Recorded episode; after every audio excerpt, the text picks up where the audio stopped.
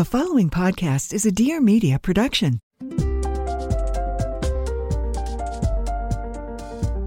Welcome to Raising Good Humans. I'm Dr. Aliza Pressman, and today I'm excited to have Claire Lerner back. She just wrote her first book, Why is My Child in Charge? A Roadmap to End Power Struggles, Increase Cooperation, and Find Joy in Parenting Young Children. We're going to go through her roadmap by walking through eight mindset shifts that can really help parents cope with more challenging behaviors and use really specific examples that hopefully you can translate for any situation that you're in. If you enjoy this episode, please write a lovely review. Tell me what you think. Subscribe if you haven't, and give us a rating. And um, as always, please DM me your questions on Instagram at, at Raising Good Humans Podcast. And you can also email me and hopefully I will get to your questions either on a bonus episode, through Instagram videos, or other exciting ways to reach you. So you frame this book by picking out specific parenting mindsets that can either be a trap or you can shift to support your relationship and your child's behavior and all the things that we're looking for. And i'm i'm going to let you correct me on the child's behavior comment because that's one of the points of all of this. So people can be at the edge of their seat on that one. Can we go through but i'm so happy you're here to explain everything and i think we should just dive into the mindsets.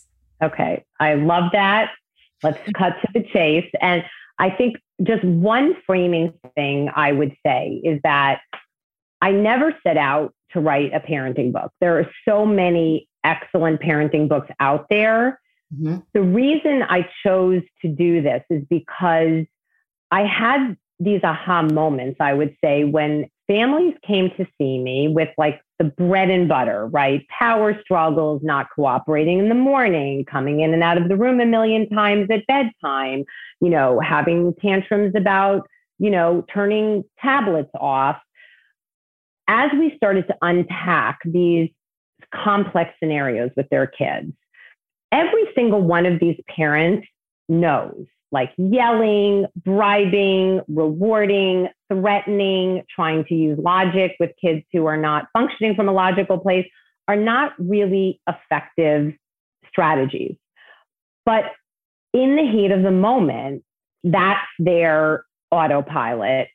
And it was sending them down a path that made it impossible to be the calm, loving limit setter that they know their kids need, right? Right. And mm-hmm. so as I started to do the detective work with these families, I identified these eight very specific, what I call a faulty mindsets that it's the starting point. It's like the lens through which parents are interpreting the situation in front of them in like automatically that sends them down a path that makes it impossible to avoid the power struggle and ends up just amplifying the dysregulation and makes it less likely that there's going to be a loving, productive solution. And so that's why I wrote the book because I felt like this was a missing piece of the puzzle and that once parents became aware of the mindset, that they were better able to be the parent they wanted to be.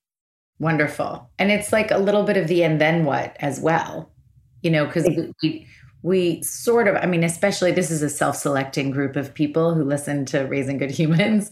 So there's a lot of information that doesn't necessarily easily translate into action.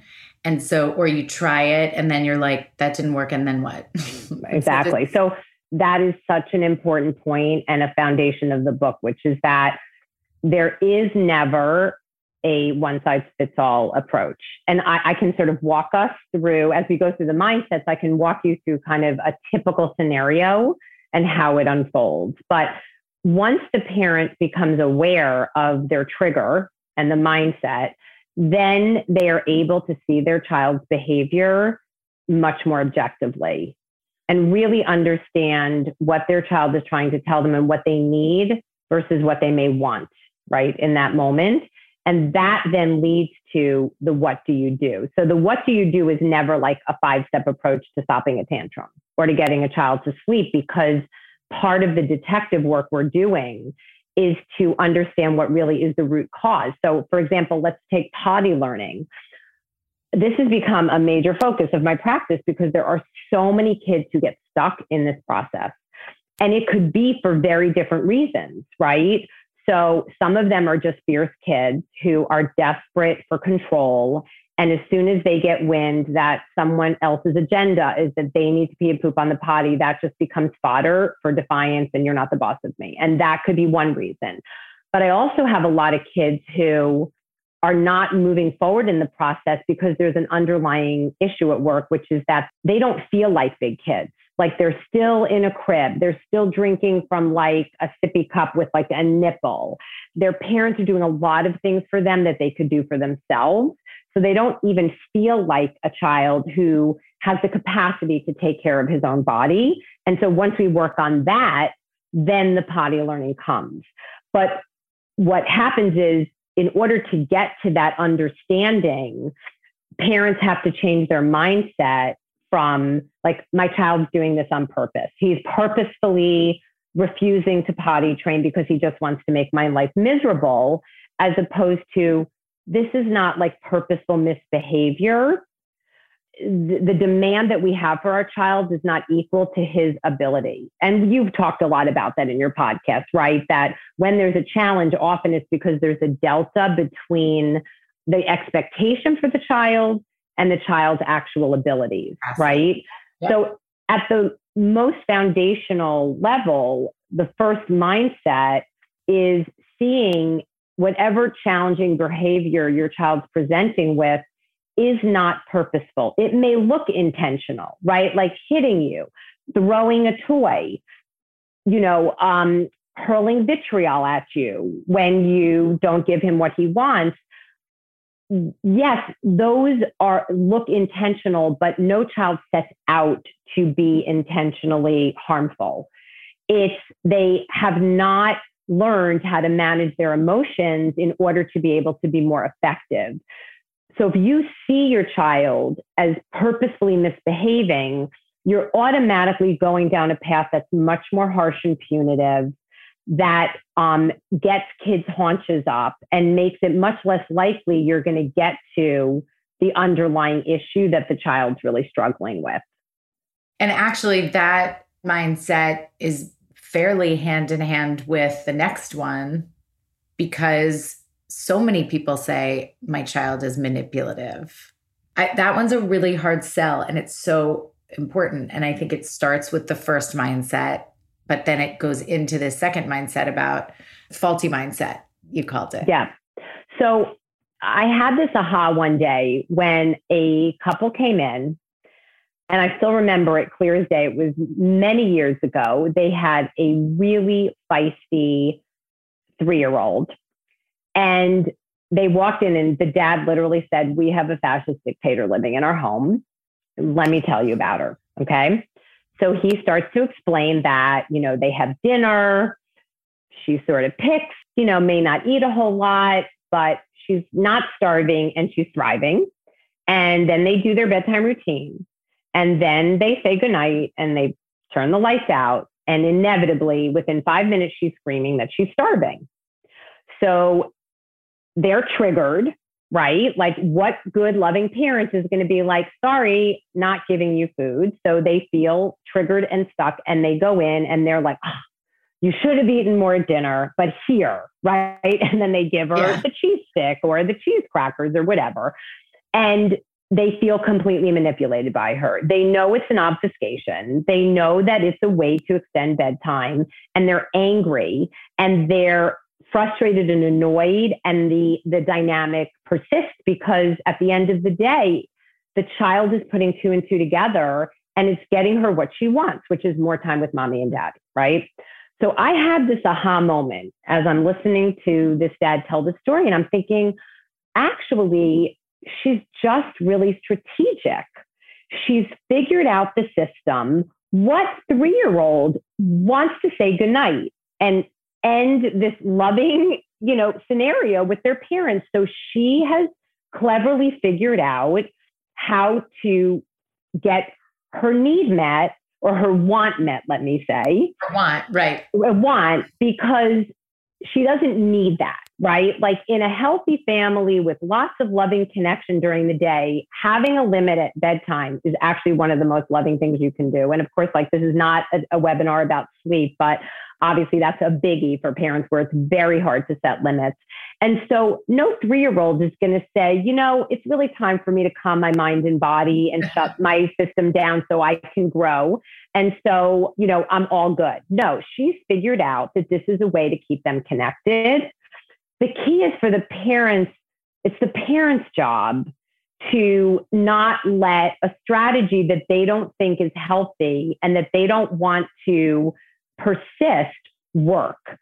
So once I was able to help those parents see that, she was just doing what's in the DNA of a three year old, which is at a cellular level to pursue their agenda. That is not misbehaving. That is not being a bad kid. In fact, it's being a really clever kid. It's mm-hmm. just that we need to change the system so that that strategy doesn't work and she adapts to a system that is healthier for her. So once the parents, like in one minute, they were like, oh, we don't have this like sociopathic, bad, manipulative child. And therefore, by the way, we're not bad parents. In right. fact, we've raised a kid who is really clever. She puts two and two together. It's mm-hmm. our job to set limits that are healthier for our family system. So, with that mind shift, without being angry and frustrated with her anymore, then they were able to do this. Sarah, I know it's really hard to say goodnight. It's never enough time. But our plan is something we're sticking to because that's a mommy daddy job. It's our job to make sure that you get the rest you need. So here's what we're going to do we're going to have dinner time and you're going to have all these great choices. And when dinner is over, we're going to do bath and all that. And they were the ones who came up with something that all my families use now, which is called last chance food. They felt like if they gave her another chance, by the way, this was literally like 20 minutes after dinner, but they found this is an important point because it's all really about the parents managing our own reactions and triggers. They felt that if they gave her another chance to eat before lights out, they would be able to stick to the limit. And that's what they did. So they did last chance food. So at book time, they offered her a healthy snack, which was not very big because we didn't want it to kind of replace dinner. And of course, what happens the first night? So typical. She's like, Oh, I'm not really hungry. They read the books, they put her down literally 10 minutes after they've offered her the snack. She's screaming for food. But at that point, the parents understood what was happening. They were able to manage their own emotions with the mind shift of she's just being strategic. And if this system for her works, she's going to keep using it. And with that mind shift, they were able to not react. And like we find with kids, once the strategy isn't working and they just called up to her and said, We love you. We can't wait to see you at breakfast. That was like the mantra we came up to remind her that there is another chance to eat. Of course, there was pushback. Of course, she yelled and screamed and said she was starving and she was never going to fall asleep because she was so starving. But they understood what they were seeing then and they were able to hold the important limit and the transformation for them like was enormous. They could now enjoy, think of it. Before this, they were on pins and needles at bedtime. They could not enjoy it. And by the way, for many families in this day and age, bedtime is the time that they have the most connection. They're running out in the morning. Yeah. There's so little time. So it was such a shame. And now they could enjoy it because they knew that they were in charge in a loving way and that they could hold the limit and they wouldn't have to be walking on eggshells around this power struggle that was going to ensue. And I would say that that was the most loving thing they did for their daughter and for themselves. And what's wonderful there is also just reminding parents make sure that the limit that you set is one that you can stick with. So coming up with something that makes sense for you, that's the key. That even though it's mindset 3, I would say when people say to me, what is the absolute most important one? And it's really hard to choose, but I would say it's what you are addressing right now, which is that if your limits are dependent on your child's agreement with them, and you don't you don't have an ability to actually implement it that is when things totally devolve and cascade into a protracted power struggle, right? So let's think of the limit of, and I mean, this is going to be a trigger for many parents, is this coming in and out of the room, right? After lights out. For sure. This is one of the most stressful moments for every family. And what most families are doing when they come to see me is, like I said before, bribing, threatening, using lie. Oh, you're going to be so tired. Don't you want to be awake for your friends tomorrow? They're like, no, I've got plenty of energy. Or, you know, if you don't stay in your room, there's no Paw Patrol tomorrow morning at breakfast. And he's like, I don't care about Paw Patrol. So you see that when you use those tactics, they're all dependent on your child changing their mind based on that tactic. So you're just waiting for the child to finally say, Yeah, I should stay in my room because that's the thing I should do right now. Um, or, yeah, you know what? Like, it's enough books. I really should, you know, close my eyes now, like I said before. So instead of focusing on controlling your child, which you, by the way, the most humbling thing nobody ever yeah. tells you, you have zero control over your child. Mm-hmm. Like, your child is a human being and only he controls what he says and what he does. You can't make him pee or poop on the potty. You can't make him fall asleep. You can't make him stop having a tantrum. You can't make him put his own clothes on. What you control is how you respond in the situation. So I would say that it's for all my families, things completely turn around and the relationships thrive when a parent is able to say, sweetie, here's the deal. We're going to do this awesome bedtime routine. We're going to read these books. We're going to sing these songs. I'm going to do cuddle time with you. And then I'm going to say my special mantra. And then it's lights out. And you have two great choices. If you want your door open, you stay in your room because that's our rule. We stay in our rooms so our minds and bodies can calm. You'll figure out how to get yourself to sleep. You're great at that. If you choose to come out, no problem. I'll be a helper or escort you in, and we'll use a door helper that helps you follow the rule to stay in your room. You decide. It's totally up to you, right? So I can't help myself but not point out now. So many parents at that point say to me, I'm not locking my child in their room. Okay. And I've had to really grapple with this because I'm in the weeds with parents. I'm not just saying like this is a great plan in theory because almost every kid comes out of their room. So if you do not have a way to create some kind of boundary, you are in the gray zone. The gray zone is where you're pleading, begging, negotiating, bargaining, and your child is completely in charge in a very unhealthy way, not in a positive way. And so what I, I realized recently is that kids are in cribs for two to three years, and parents love cribs because cribs provide a healthy boundary. Yeah. Closing a door is not harmful in and of itself.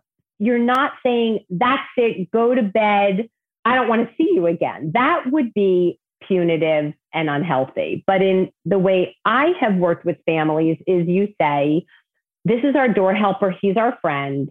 He helps you stay in your room so your mind and body can go to sleep. I know you don't like it. Not, I don't even expect you to like it. I know you don't like our rule. You want to come out, you want to stay in our bed, but our rule is that everybody stays in their own bed.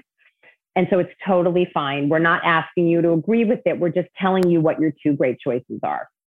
Wonderful. And door helper is hilarious.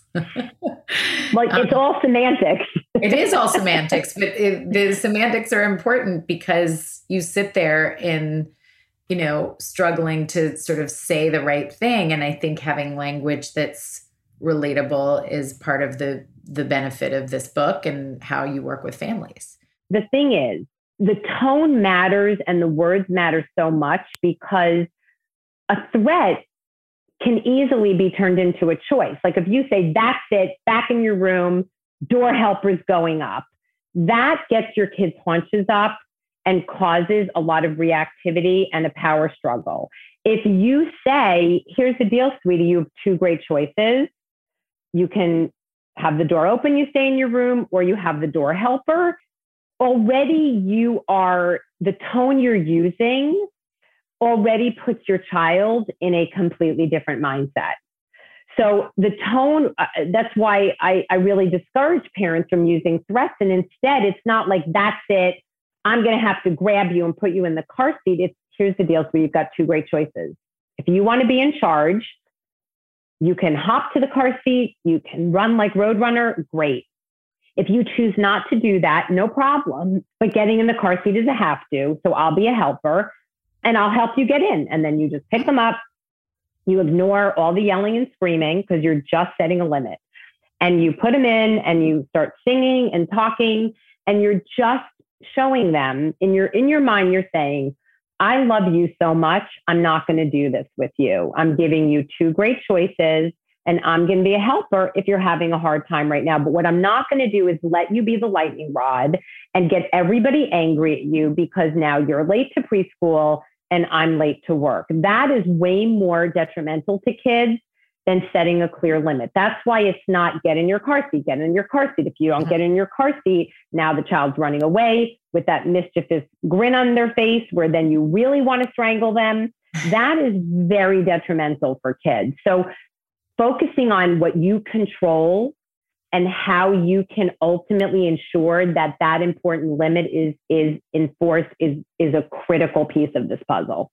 You know, I always um, use car seats as an example when parents struggle with setting a limit because that's the one that every parent they don't say, okay, fine, today you don't have to be in your car seat when we go on the highway. like that is that is never going to happen. So every parent who thinks they can't set a limit and stick with it can use that example because it just is we all accept it and we don't I mean, I guess you could just not go anywhere. but in general, that's the one that you yeah. know, like, okay, I can actually set a limit and my child may be uncomfortable, but I'm still doing it. And ultimately, those examples really help parents understand okay, I can control my own choices and my behavior. I definitely, and I think you're, you know, that that is the most humbling thing about becoming a parent. I mean, we know our whole lives that you can't control other people, but then you have a baby and you think, well, but this person, I I think I might be able to control. yeah. And it's just never um, true. And nor would it be healthy if you could temporarily. So that mindset is, I would agree. I think, I think yeah. if you have to pick one golden rule, it's probably not golden rule, wrong, wrong saying, but one, um, in like mindset, of, it's thinking you yeah. can control your child's anything. You can set them up, and the behaviors that you expect can be there, and you can control whether they get in the car seat because mm-hmm. ultimately you just won't allow for anything else, but how you get there mm-hmm. and the emotions behind it are just, they're not on us. Yeah. And I think, Aliza, I would say that for most of us doing this work, the families who are coming to us by and large, at least I can speak for myself, by far the large majority are kids who temperamentally are more intense, more reactive by nature because they have more challenges because they experience things so deeply. They get overwhelmed very easily. And they, therefore, when they feel out of control on the inside, they tend to become very controlling on the outside. In, it's, it's a coping mechanism to sort of impose some order on the world. They come up with more fixed ideas about things, and they also, therefore, tend to be more oppositional and defiant.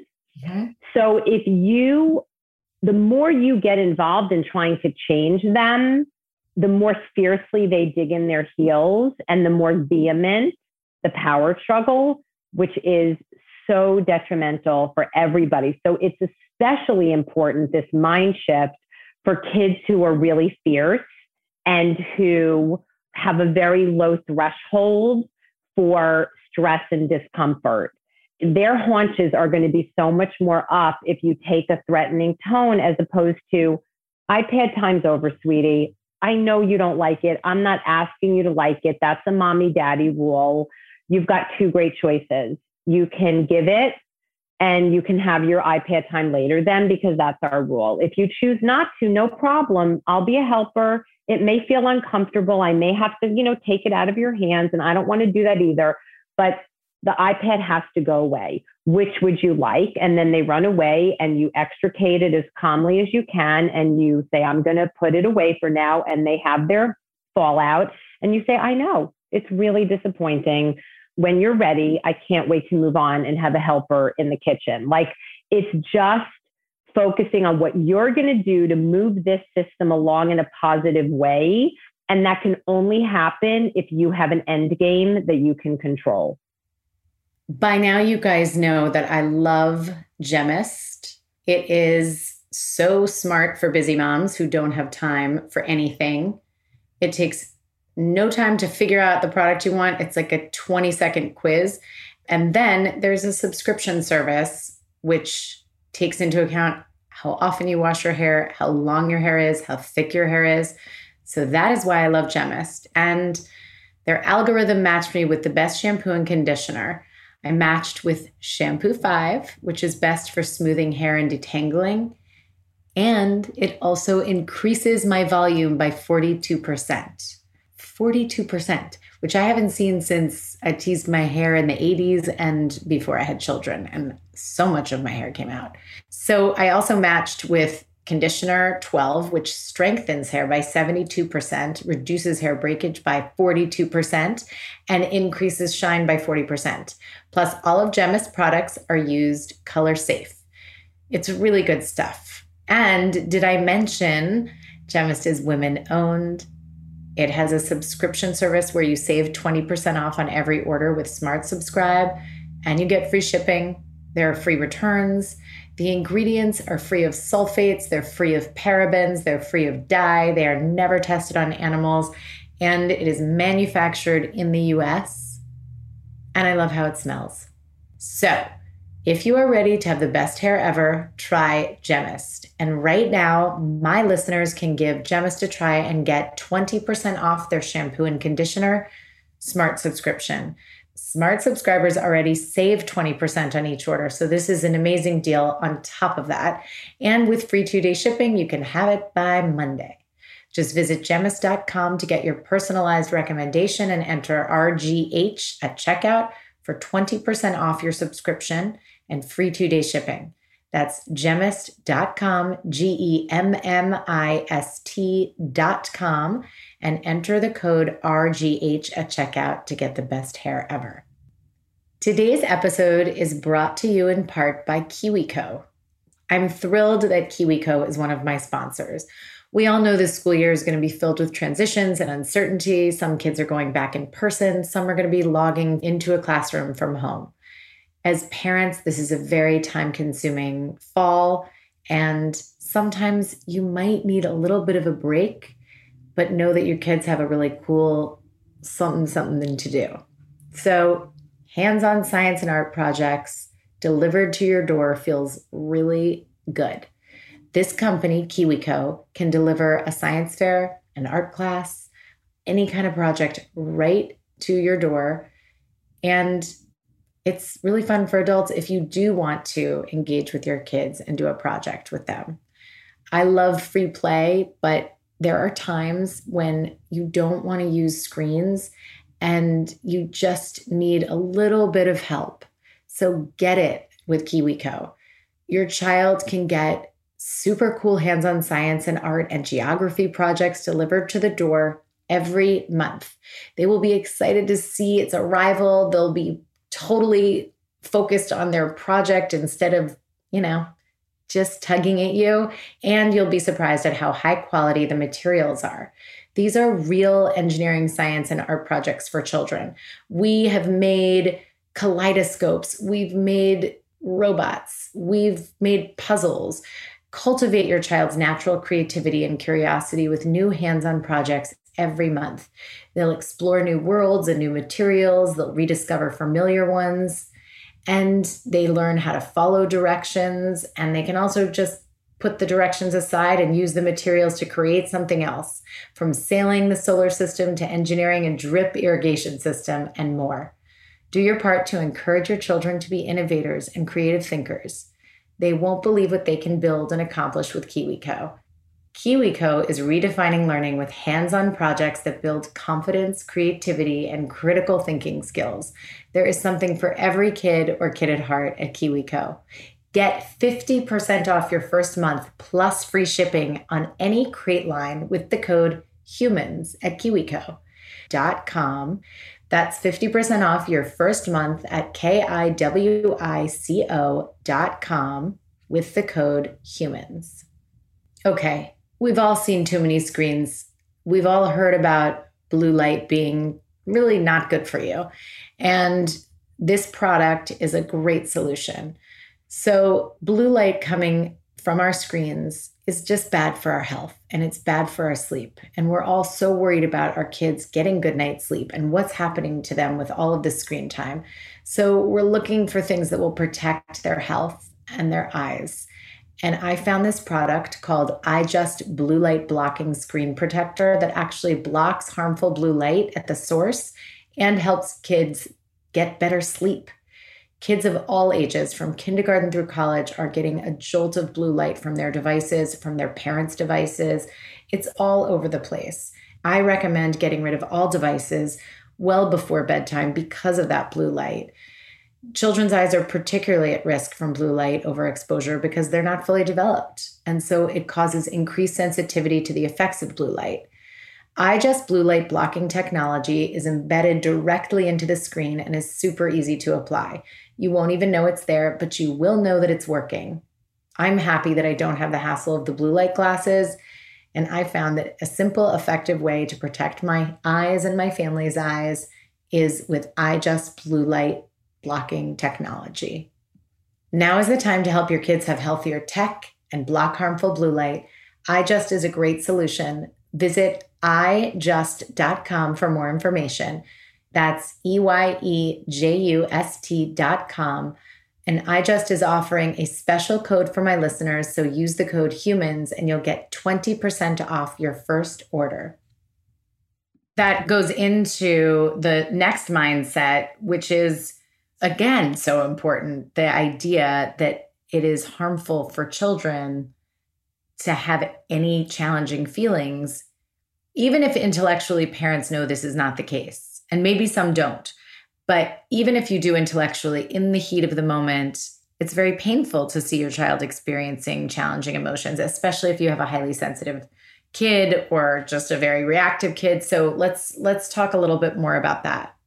Yeah. So that's again, as as I, you know, we do this sort of unpacking of these complex interactions, and I'm trying to figure out what's the stumbling block for the parent, because almost always the answer is to lovingly set a limit that provides the scaffolding the child needs to cope, right? That's a lot of what we're doing early on. And as I tune into parents, I start to see that they have this like bifurcated innate idea that it's limits or loving. Like they're either being loving and connecting and talking and playing, or they're being mean and setting a limit.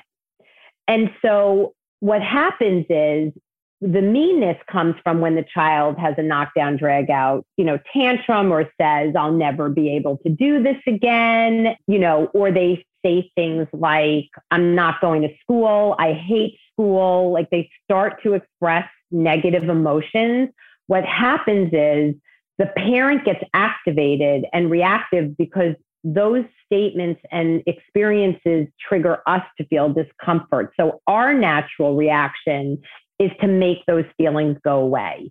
So we either give in to the limit to take everybody out of their misery and we come up with all sorts of amazing rationalizations. Like, oh, I'm just doing it now because I did tell him three weeks ago that if he did this or that, he could have a lollipop, right? Like we get all verklempt about like what is going on here and we just want to like have a reason why it's okay to do this. Or with the example of the kid hedging going to school, it's oh, you're going to love school. They have millions more magnet tiles than we could ever have at home because they're so expensive. And we do a lot of cheerleading or minimizing, or you know how to do this, and you have lots of friends at school. We do a lot to try and make those uncomfortable feelings go away. The problem is that that minimizing or ignoring or cheerleading kids, trying to cheerlead kids out of feelings actually tends only to make the feelings fester and get bigger because feelings just are like they're not right or wrong. They're just something we experience. It's what we do with those feelings that is where the rubber meets the road. So the more you validate and are able to lean into the child's feelings, the less likely they are to act out, right? So let's take the example of the tantrum, like the child's falling out. Oh my God, I can't, I need the extra 10 minutes. I didn't finish the game, you know, and you are saying, I know, I totally get it. I understand your frustration. It's totally fair. Like it's hard to stop in the middle of a game, but our family rule is time was up. And that's really tough. And I get why you're frustrated, no problem. And you let them have their frustration because that's going to happen a million times in their life. So when you reframe it from I'm doing something mean or harmful to like this is a gift to my child, that's one really important sort of scenario. I see the other one that's more about like feelings, right? Like kids are scared about, you know, a myriad of things. In this case, school, saying to that child, I totally get it. Like starting something new feels scary. Of course, you would feel that way. I totally get that. But school is a have to. Like, I have my job, you have your job, and we're going to figure this out together. And that's when you do the problem solving. But what happens is when parents miss that step, and I just had a consult earlier today where the parents literally did that. This is a four year old who's actually never been in a group setting. Grandparents have been taking care of him because of COVID. And he's like, no, I hate school and I hate magnetiles because they literally said that to him. And because they're feeding the things that they think will allure him. Exactly. So they're like, you, the playground is huge and you're going to have so many friends. And he's like, I hate playgrounds. Well, it's like insanity. Of course, he loves playgrounds, he loves magnetiles, but he's reacting to the, the sort of glossing over and non acceptance of his feelings. Once they start to say, totally get it, bud, of course, that's good. You know, it may take some time it's going to take some time for you to get to know the teachers, to get to know the kids, totally get it.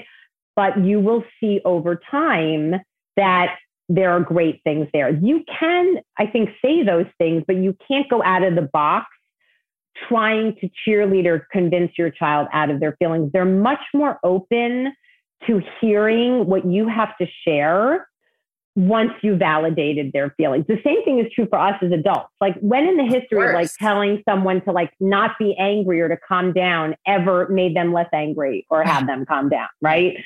But if you say, you if I say, want to scream louder that you're angry so that you're valid, like you're convincing the other person of your feeling. And, you know, we just are a little more self regulated, hopefully. Right, but you uh, you up the ante. You're yeah. like you want to hear how angry. Yeah. But if someone says, you know, Lisa, I get, I totally get why you're angry. I totally understand.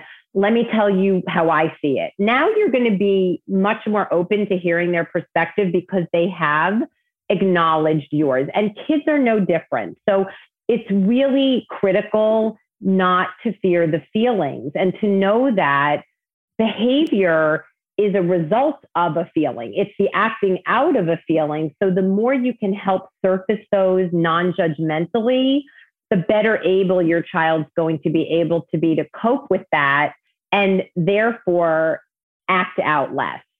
And so importantly, non judgmentally, so that all of those feelings are allowed and kids don't have to do those certain behaviors to allow for the feelings inside of them and hide them or whatever they're trying to do from parents who say you shouldn't feel that way. So all of those feelings are welcome, which goes to the next mindset because it's not just that experiencing those difficult feelings isn't harming your kid, um, but also that so the next mindset is just that those boundaries that you're setting don't need to be you mentioned it earlier embraced by your children just to be appropriate boundaries. So, like, we also have to fight our own ideas that everybody has to agree on these limits. And so, let's talk a little bit about that mm-hmm. because, of course, kids aren't going to be like, "Oh, yes, I,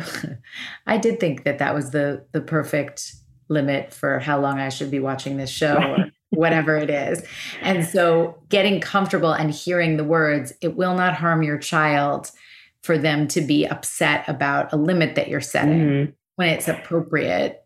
So let's maybe touch on that a little bit. Yeah. So that mindset evolved out of watching. So I do a lot of home visits, or I did a lot of home visits, and now I just get a lot of video from families to sort of so I can really see in vivo how these complex situations evolve, which is incredibly helpful. And one of the things I noticed was that parents were doing like a lot of trying to convince their kids to agree so that they would avoid the tantrum, right? So, you know, they're saying to them, we're only going to do three books, right? Because otherwise you're going to be really tired in the morning and you're not going to have the energy. And the kid's like, oh no, I'll have plenty of energy. Let's keep going, right? Like, again, what child is going to say, you know, it's really time to stop, mom and dad. Let's say goodnight. Because what happens is now you say book time is done and you get the inevitable, oh, mommy, it's not enough, just one more book. Or this is what I hear a lot. Mommy, I haven't had enough time with you. I really need more time. I miss you. Well, you know, these are human beings and many parents struggling with feeling like they don't have the time they need with the kids. But the problem is if you don't have a clear limit during, again, these bedtime routines, it devolves and you end up frustrated and hating on your kid because he's driving the car and you feel like he's not letting you set the limit. And now it's a lot of anger and frustration, and then the threats come, right? That is way more detrimental than saying to your child, I know it's never going to be enough. I totally get it, but it's time to go to bed. That that is not harmful to your child. That when you get good at setting clear limits lovingly and not going down the rabbit hole of trying to get their buy in, you become more loving. So as parents started to make these shifts and we would videotape, you could see that so clearly the limit was loving and it led to more love. So it's really getting out of the mindset that not you know, answering the 50th question. And for example, recently I had a mom whose kid wanted to make her lunches, which is amazing. But here's what happened. She started to do it at nighttime and taking the cucumber like at a snail's pace. And the next thing you know, it's 45 minutes. And she's like, I don't know what to do. It's okay to say, making lunch is awesome. I'm so glad you're doing that. We have 15 minutes to yeah. do it. You can choose what you want to do for that period of time. And then it's time for bed and I can be the finisher. So it reminds me of these moms I worked with who had a little girl. And what they said to me was, you know, we want her to have agency and efficacy and we want her to explore and we don't want to put limits on her. Totally get that in theory. But what they then said to me, now she's thinks she's an equity partner because they were attorneys, right? So that's their vernacular. But like you could see how very quickly things devolve, and that's what leads to the power struggles that make everybody insane. So once parents see that setting the limits that they control is actually harmful and that the distress their child experiences we think of as positive stress that's not toxic stress even though it may look toxic when your child like one dad said like blood curdling screams. Um, you know, when he said it was time to get out of the bath and she wasn't ready. It doesn't feel loving. That's the problem. I call it the positive parenting paradox that what is loving for your child often doesn't feel loving. So don't get caught in that trap that that distress is harmful to your child. I want to expand a little bit more on that when we get to the seventh mindset because what those moms expressed is something that a lot of us feel. We want our children to have agency and a sense that they can challenge authority, and we want to give them that creative freedom. And that does not need to be inconsistent with setting appropriate limits. Um, but before we do that, the sixth mindset shift is just about reframing failure that failure is not harmful for kids and in fact beneficial. So let's go through that and then I would love to jump back to those moms.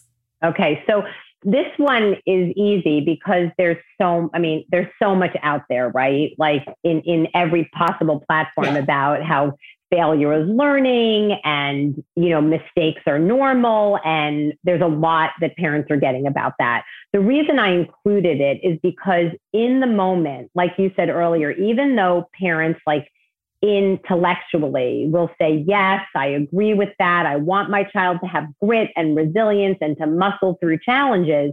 In the moment they've got you know their four year old who's struggling with a puzzle and starts to get frustrated, they get triggered because what they're actually feeling is that that experience for my child is eroding his confidence. Like if that frustration is making him feel like a failure, and that's not good for his self esteem.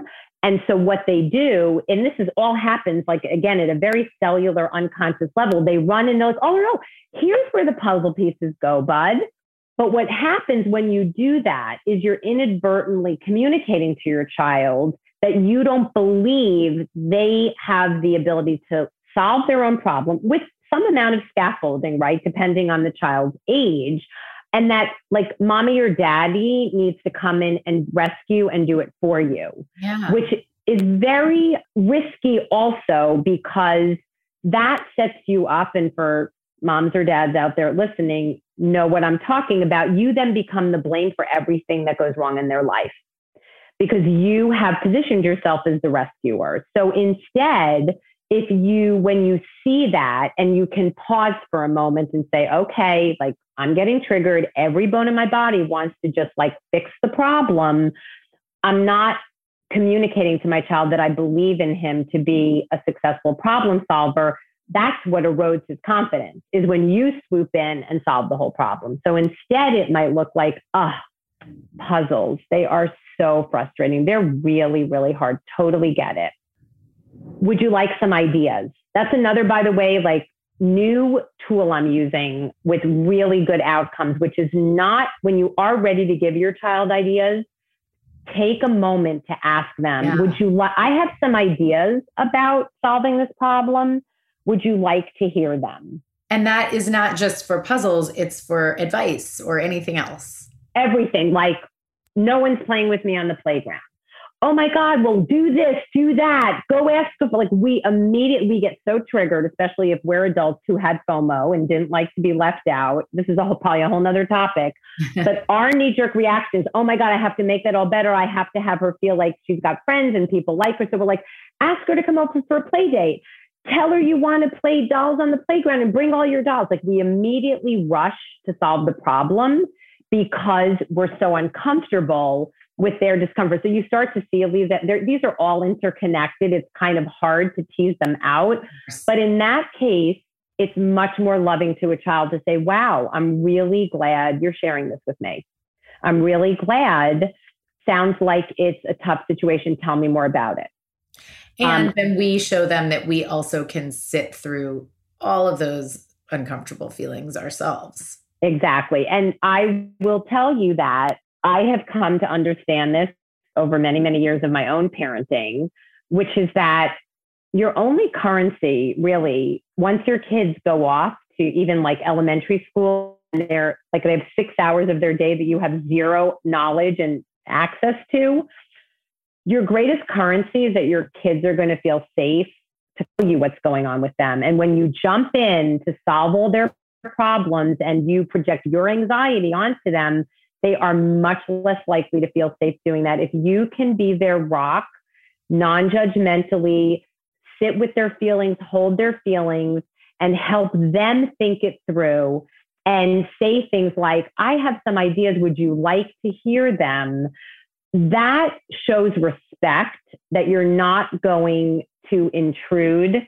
And most kids, once you ask for permission, are eager to hear what you have to say, but you're not solving the problem. You're giving them things to think about. Mm-hmm. Okay. So back to the idea that giving these clear directions and setting limits is somehow becoming you're becoming a dictator yourself that's an important reframe because you can hold both things to be true. You can have a child who understands the times to question authority and how to be a rebel girl, rebel boy, or rebel they.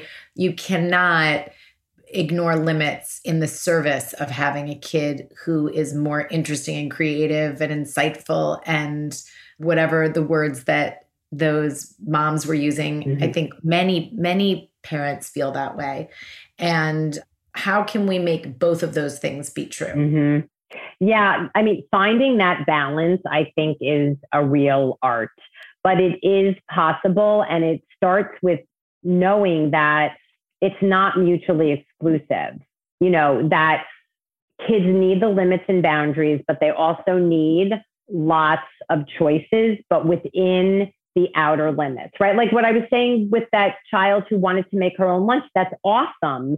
But things go off the rails when there's not a clear boundary. And, and really, as much for the parents as for the child, if you don't have an idea in your mind about what the expectation is, that's when kids exploit that gray space and in a strategic way. Like if there is no boundary, then they're going to keep pushing that. And that's when a lot of the anger and the frustration ensues.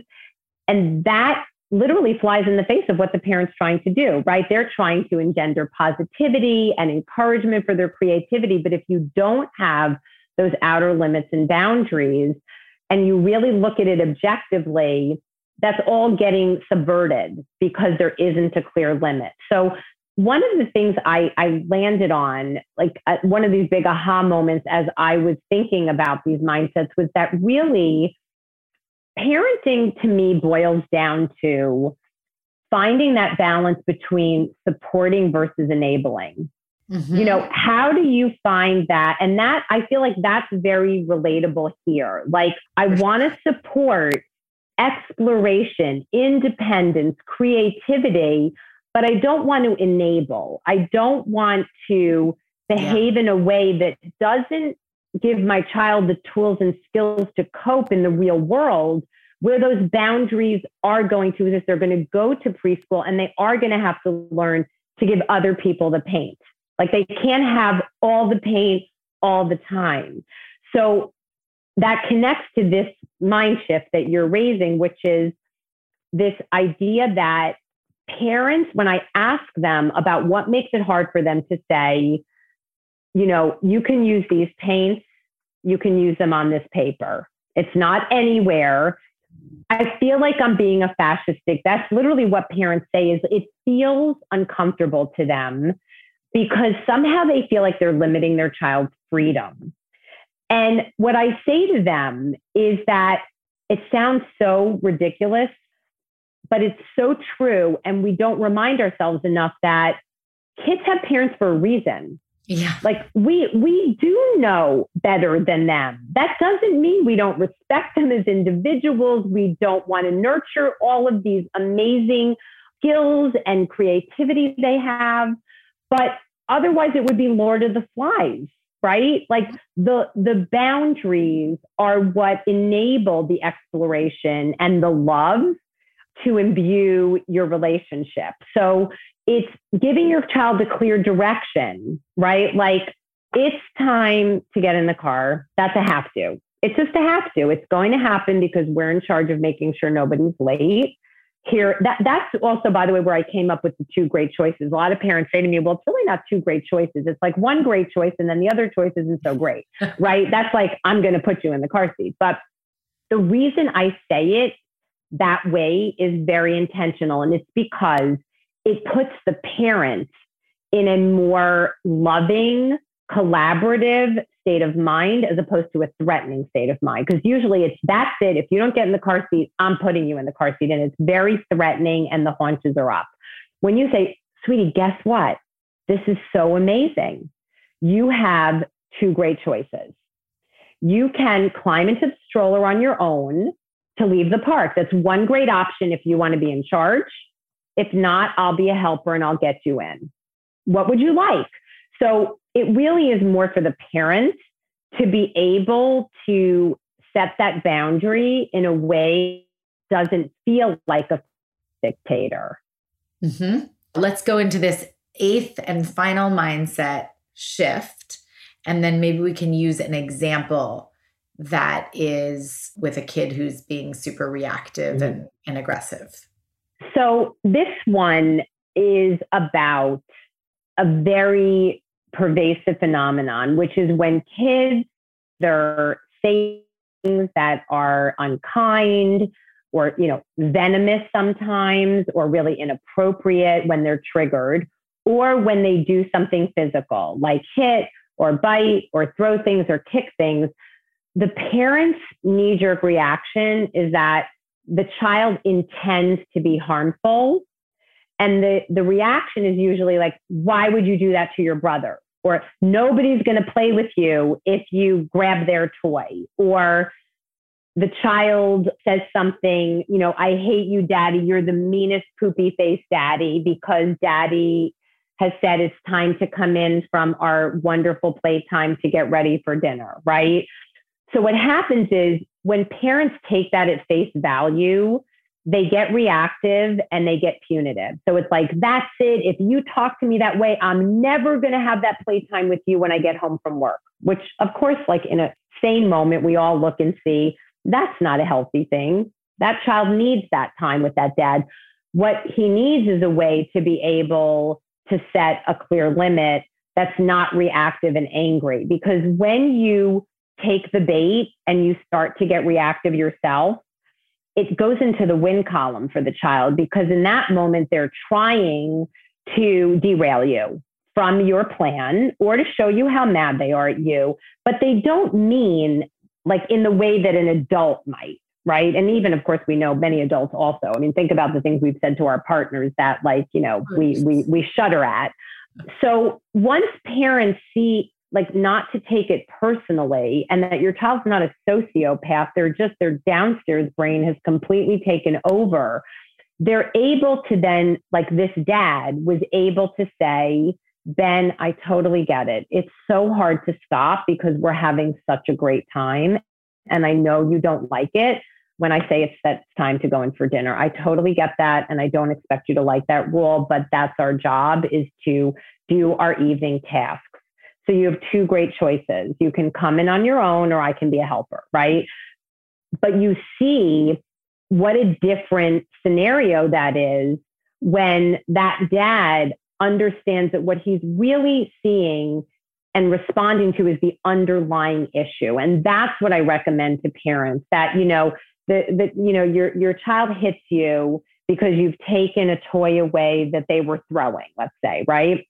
And instead of, why are you hitting mommy? Why would you hurt mommy? Which, by the way, is very shaming. And yeah. the child gets flooded with emotion for, oh my God, I'm this terrible person because I'm hurting mommy. And nothing gets learned when a child is flooded with shame and emotion. They, they, they can't think clearly because their brain is flooded. Their upstairs brain is flooded. Right. But if you say, oh, no hitting, you know, hit, remember, we don't hit people because people have feelings. Let's, let's help you find something else to hit.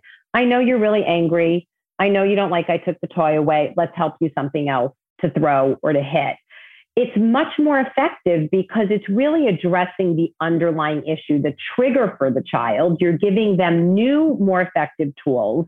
And you're not making it a relationship issue because then what happens is you get, I was on a home visit the other day and a parent set a limit and the child was very upset and he started throwing things. And then a few minutes later, he was clinging to his mom, going, Mommy, Mommy, Mommy, Mommy, do you love me? Mommy, are you okay? Like he got so so sidetracked and concerned about the break in their relationship that he couldn't really learn the lesson. And he was now saddled with these overwhelming feelings at four that he has no way of really making sense of. So once you see that this is just downstairs brain reactivity and what they need is your help to get back into control in a positive way, you're going to be much more effective.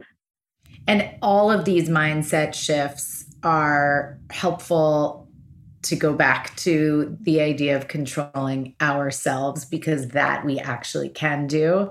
And once we've let go of the other ways of thinking about this, especially when we're not in our thinking brains, really peace comes out of this. I don't mean peace like everything's going to go perfectly and your kid's not going to tantrum and they're going to be great listeners.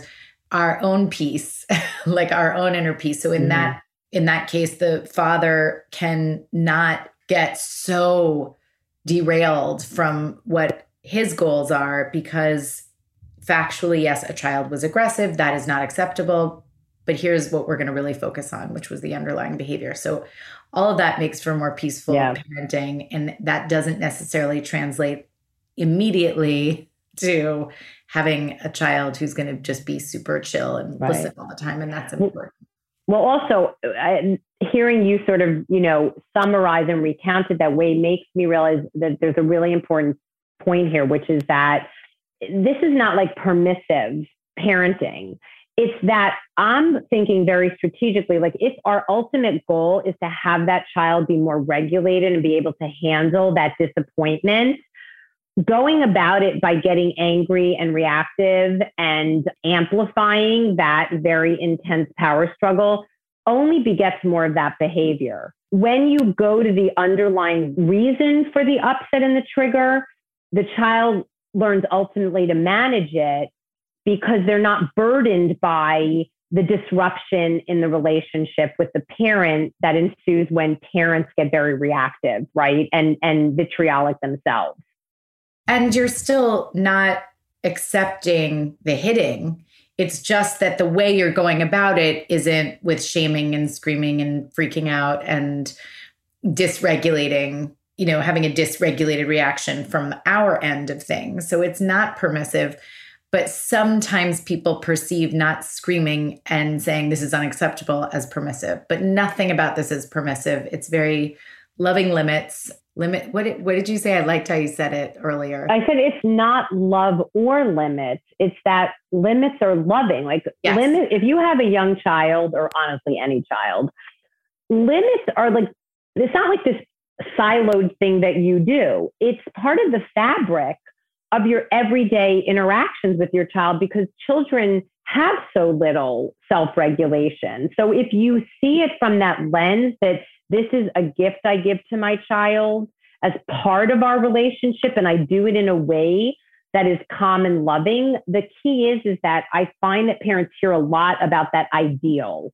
that you have to be, you know, there is a way to set limits calm and loving, but in that triggered moment, they're not because some of these mindsets are coming into play and preventing that process. So once they have this perspective, they're able to access that and take a different course. But I will say that it's not, as you said, with a heavy dose of self regulation ourselves, which is, I feel like so much of parenting, like if I had to put a percentage, like 80% of parenting is really managing our own emotions. Right. And it's so hard. So, for what it's worth, also in the book, I talk about strategies I've come up with for parents to take that pause, but not just like saying pause or take your deep breath, I find is not is is not often enough.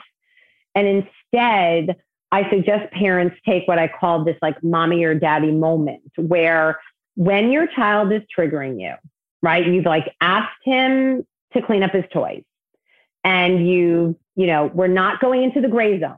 If you don't clean up your toys, you're not having any dessert after dinner and going down that black hole. You're saying, huh, you know what? I've asked Eliza to clean up the toys she's having a hard time following that direction. I literally do this and I talk about the child in the third person. I kind of look away from them. It's very effective. I mean, nothing's a panacea, but this works really well.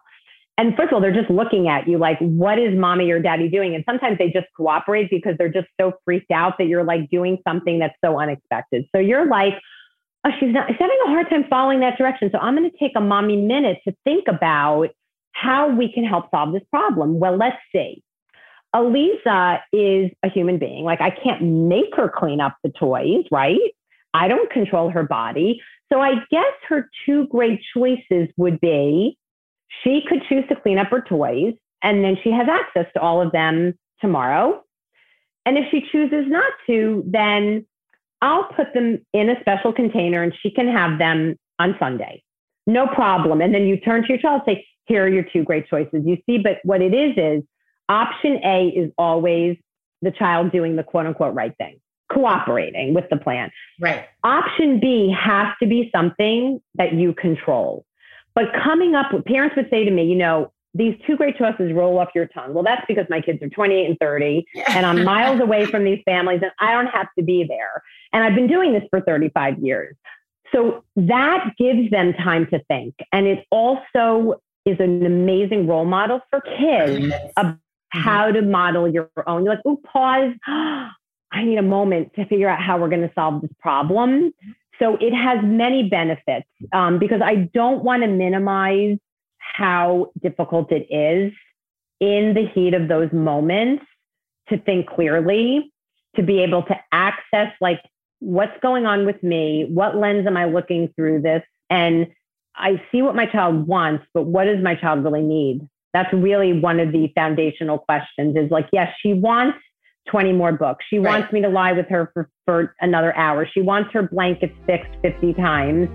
Is this helpful to her? And what are going to be the choices here that help us move forward in a positive way?